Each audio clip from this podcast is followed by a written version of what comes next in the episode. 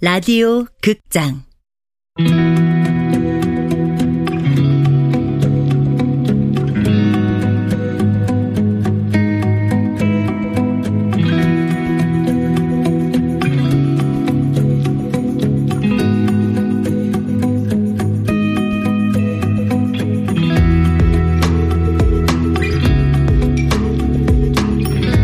헬프미 시스터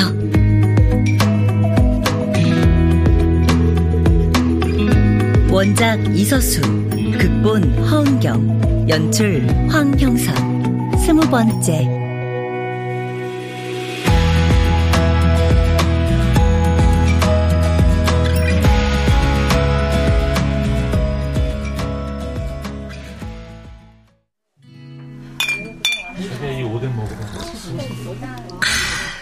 좋다.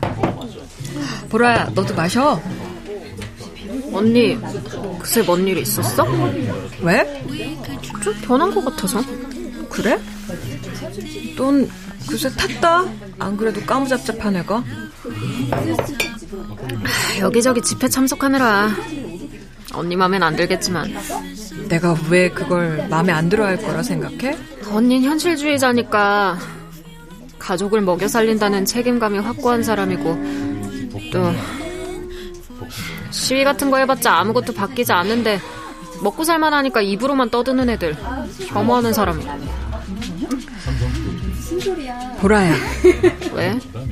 그때 호수공원에서 했던 말을 상처받았니? 아니, 언니의 방식을 인정하기로 했어. 언니랑 난 가는 길이 다르다, 뭐 이렇게. 그때 그렇게 말했던 거 미안해. 너한테 그러면 안 되는 거였어. 아, 나 괜찮다니까. 나도 내가 당한 그 일이 그런 식으로 해결되는 거 실망스러워.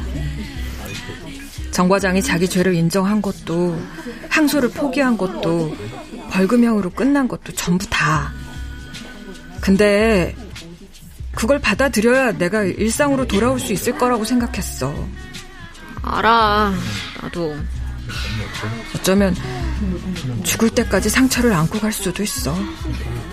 2번 다시 남이 주는 음료수 받아 마실 수 없을지도 모르고. 하지만 난 지금의 내 일상이 소중하니까. 그래, 소중해. 소중하니까 그 상처를 극복해야 된다는 거야. 상처를 가진 채로는 성장도 발전도 행복도 없으니까. 난 지금의 내가 극복 가능한 만큼 그 지점까지 가다운 모습이라고 생각해. 그걸 네가 깨트릴 것 같아서 그걸 방어하느라고 나를 세운 거고. 널 비난한 게 아니야, 보라야. 알아, 아는데. 아는데.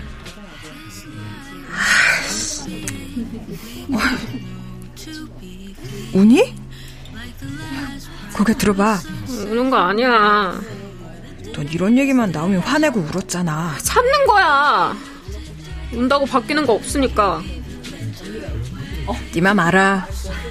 어쩌면 그 사건으로 가장 큰 상처를 받은 사람은 너라는 거. 날 지켜보는 네가 받는 고통이 내 고통보다 더 클 수 있다는 걸 이제 알겠어. 언니가 날 이해한다고? 응. 사랑하면 그럴 수 있겠더라고. 나도 우리 조카 힘들어하는 거 보면서 아팠으니까. 내가 왜 집회에 나가는지 알아?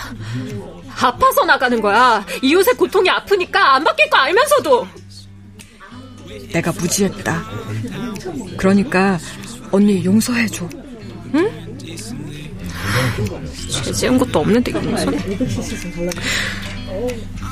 새로 시작한 일은 재밌어? 응. 안전해. 여자들만 상대하거든.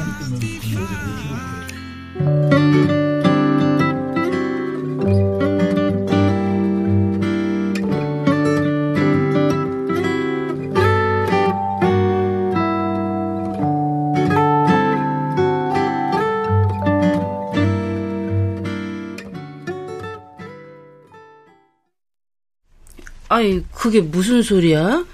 의뢰받은 일의 90%는 수락을 해야 된다니?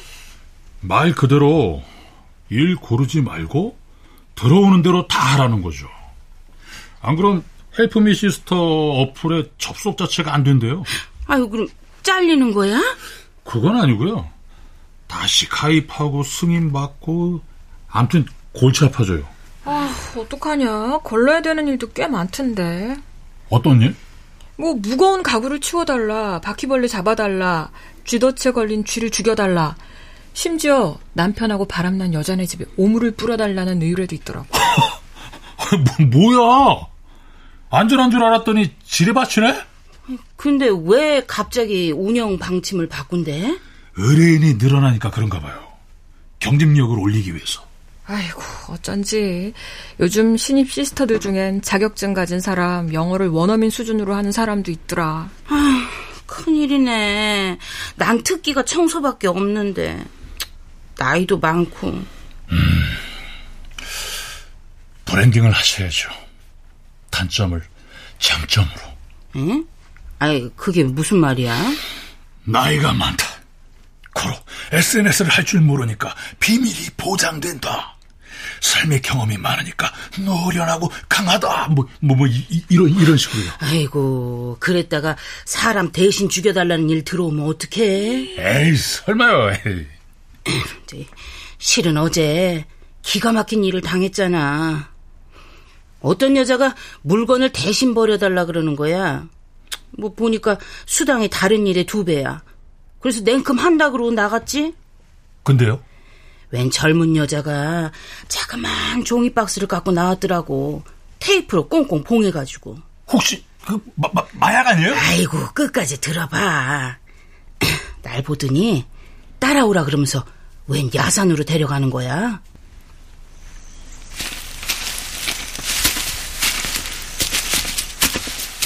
젊은 여자랑 둘이서 걷는데도 어떻게 무서운지. 1시간쯤 걸었나? 커다란 나무 밑에 박스를 내려놓더라고.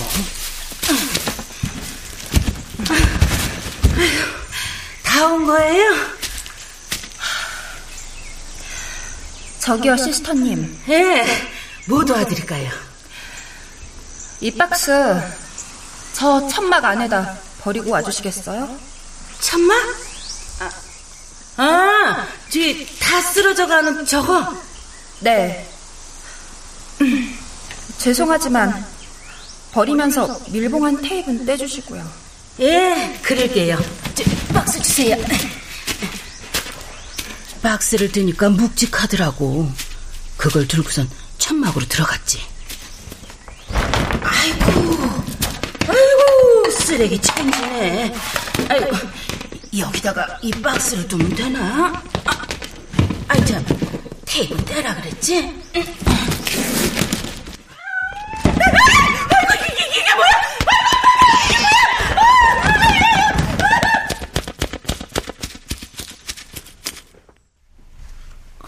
그래서 야산에 버리고 온 거예요? 고양이를? 그랬다니까. 의뢰인은 사라지고 없고 혼자 야산을 내려오는데 별 생각이 다 나대. 동물구조협회에 신고를 할까, 아님 내가 데려다 키울까. 아유, 암튼 산을 내려오다가 도저히 안 되겠길래 도로 거길 가봤지. 갔더니요? 아무것도 없어. 빈 박스만 덩그러니. 아, 그걸 보는데 그냥 가슴이 와르르 무너지는 거야. 아이고, 내가 도대체 뭔 짓을 한 건가. 그리고 한참을 주저앉아 있는데 핸드폰이 울려. 보니까 그날 수당이 통장에 입금됐더라고. 맙소사, 기분 더러웠겠다. 그래서 식사도 거르고 누워 계셨던 거예요? 저녁 내내? 아유, 계속 눈에 밟히는 거야. 어디로 갔을까? 굶고 있을 텐데 얼마나 배가 고플까? 산을 헤매고 다니다 뱀한테 물리진 않았을까? 아이고, 이런 일을 계속 해야 되나? 관두고 싶어? 에휴, 어떻게 관둬. 이왕 시작한 거 계속 해봐야지 뭐. 세상에 힘들지 않은 일 어딨겠어. 더한 일을 당하고도 살았는데 하다 보면 좋은 일도 생기겠지.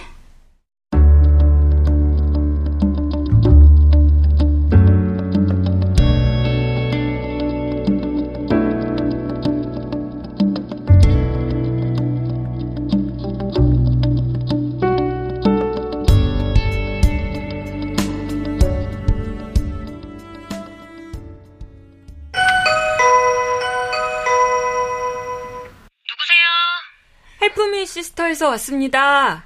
어디서 오셨다고요? 헬프미 시스터요. 김현정 씨가 보내셨어요. 이댁 만며느님. 큰형님이 왜... 안녕하세요. 저한테 도움을 요청하셔서. 그럼 큰형님은 오늘 못 오시는 거예요? 네. 들어오세요. 일단 이쪽으로 오세요. 저희도 퇴근하고 와서 이제 막 시작했어요. 잡채부터 하시면 될 것 같아요. 그거 큰형님이 담당이거든요. 음식을 해야 되나? 말만 전하면 된댔는데. 앞으로 제가 그 집에 가서 제사 음식을 할 일은 없을 겁니다. 시스터님을 고용한 건 그런 저의 생각을 확실히 전달해 주셨으면 해서 해요. 어머니, 형님, 큰형님이 보내신 도우미세요. 도우미? 저 도우미가 아니라 시스터... 아줌마 탕국거리부터 다듬어요. 손부터 씻고. 저는 음식을 하려고... 둘째는 전 다 부쳤음 튀김거리 준비해라. 막내는 산적에 쓸 소고기 핏물부터 빼고. 잡채랑 나물은 아줌마한테 맡겨. 난 좀 이따 올 테니까 그때까지 마무리 해놓고. 네, 어머니. 그럼 형님은 오늘 안 오시는 거예요? 네. 도대체 무슨 생각이래요? 저 이제 안 오실 것 같아요. 다음에도 안 온다고요? 네, 그렇게 전해달라고 하셨어요. 뭐야, 맏며느리식이나 돼서 자기 마음대로네 아주. 어머니한테 말씀드려야 되는 거 아니에요? 이따 기회 봐서 말씀드리겠습니다.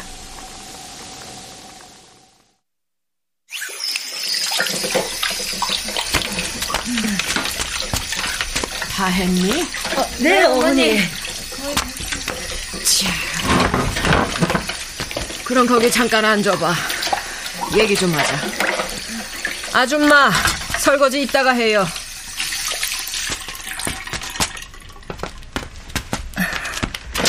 하실 말씀 있으신 거예요, 어머니? 아줌마도 같이 앉아요. 저는 아줌마가 아니라... 그냥 앉으세요.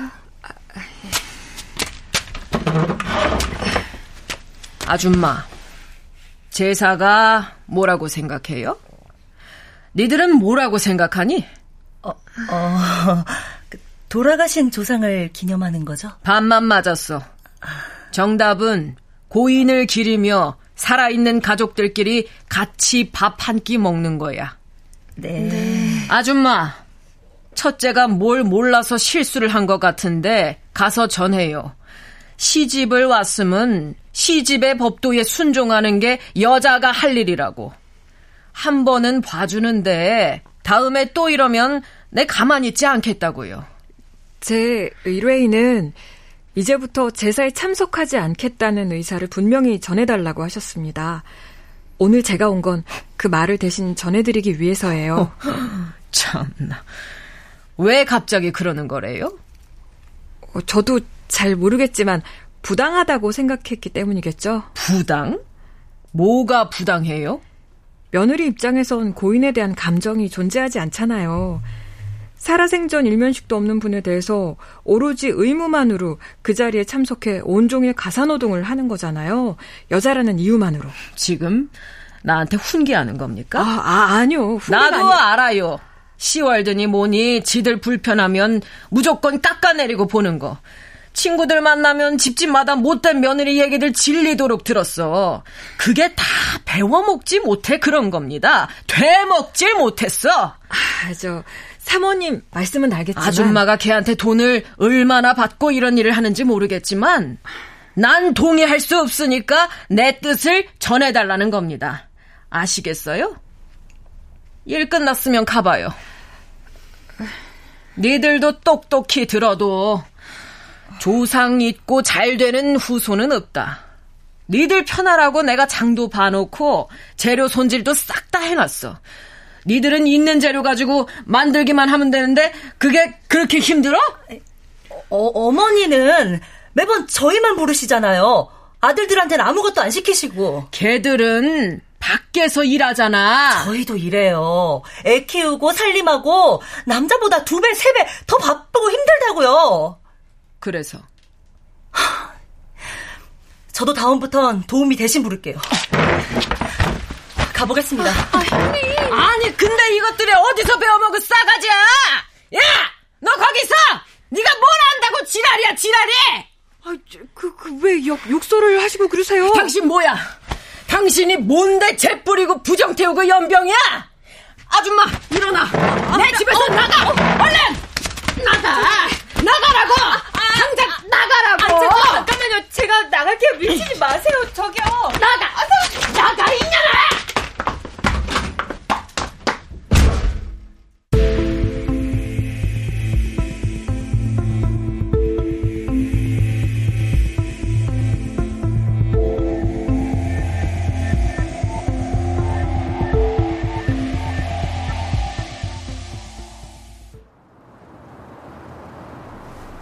점잖으신 분 입에서 그렇게 거친 욕이 튀어나올 줄은 몰랐어요. 폭력까지 쓰시던데요? 등짝을 막 때리면서 현관 밖으로 밀어내셨습니다. 예상했던 일이에요.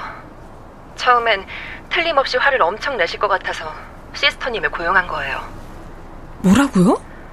미리 말씀드리면 안 한다고 하실 것 같아서 그래서 수당을 세게 불렀던 거고요. 어쨌든 부탁하신 말씀 전하긴 했지만 받아들여진 건 아니라는 겁니다. 다음 제사 때부터 다시 가셔야 할 수도 있어요. 다음엔 제가 직접 말씀드려야죠. 아무튼 수고하셨어요. 수당은 지금 바로 보내드리겠습니다. 그럼. 뭐야. 그러니까 폭력을 대신 당해줄 사람을 찾았다는 거잖아? 준호. 여기 있어요? 준호구나. 아니, 폭력을 당하다뇨. 누구예요? 뭐 별거 아니야. 넌 잘하고 있는 거지? 네, 뭐 그럭저럭. 친구랑 화했어? 초등학교 때 친구? 네, 중간고사 끝나면 만나기로 했어요. 그래, 잘했다. 네가 잘 지내면 그만이지 뭐. 뭐 나한테 할 말 있어? 승모, 우리 이사 가면 안 돼요? 이사? 갑자기 이사는 왜? 할아버지가 왜? 너한테 뭐라 그래? 뭔데?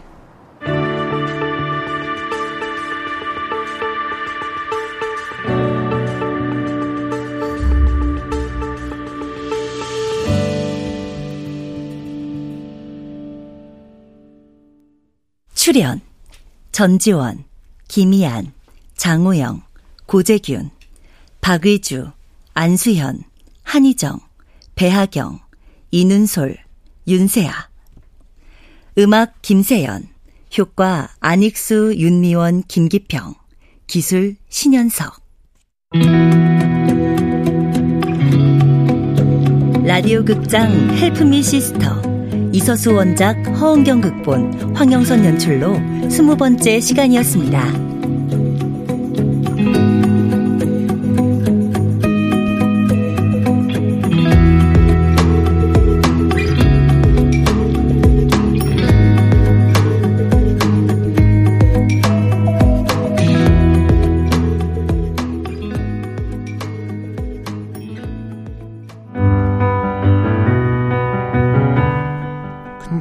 원영이 형, 난 형이 살아서 다행이야.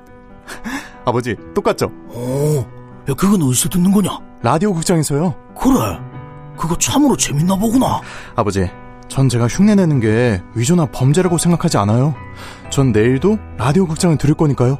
장편소설 각색해 하루에 20분, 일주일에 5편, 정말 재밌어. 저기요, 전부터 라디오 극장만 듣던 사람인데요. 어머, 새로운 애청자인가 보다. 다시 듣기하게 콩 좀 열어주실래요?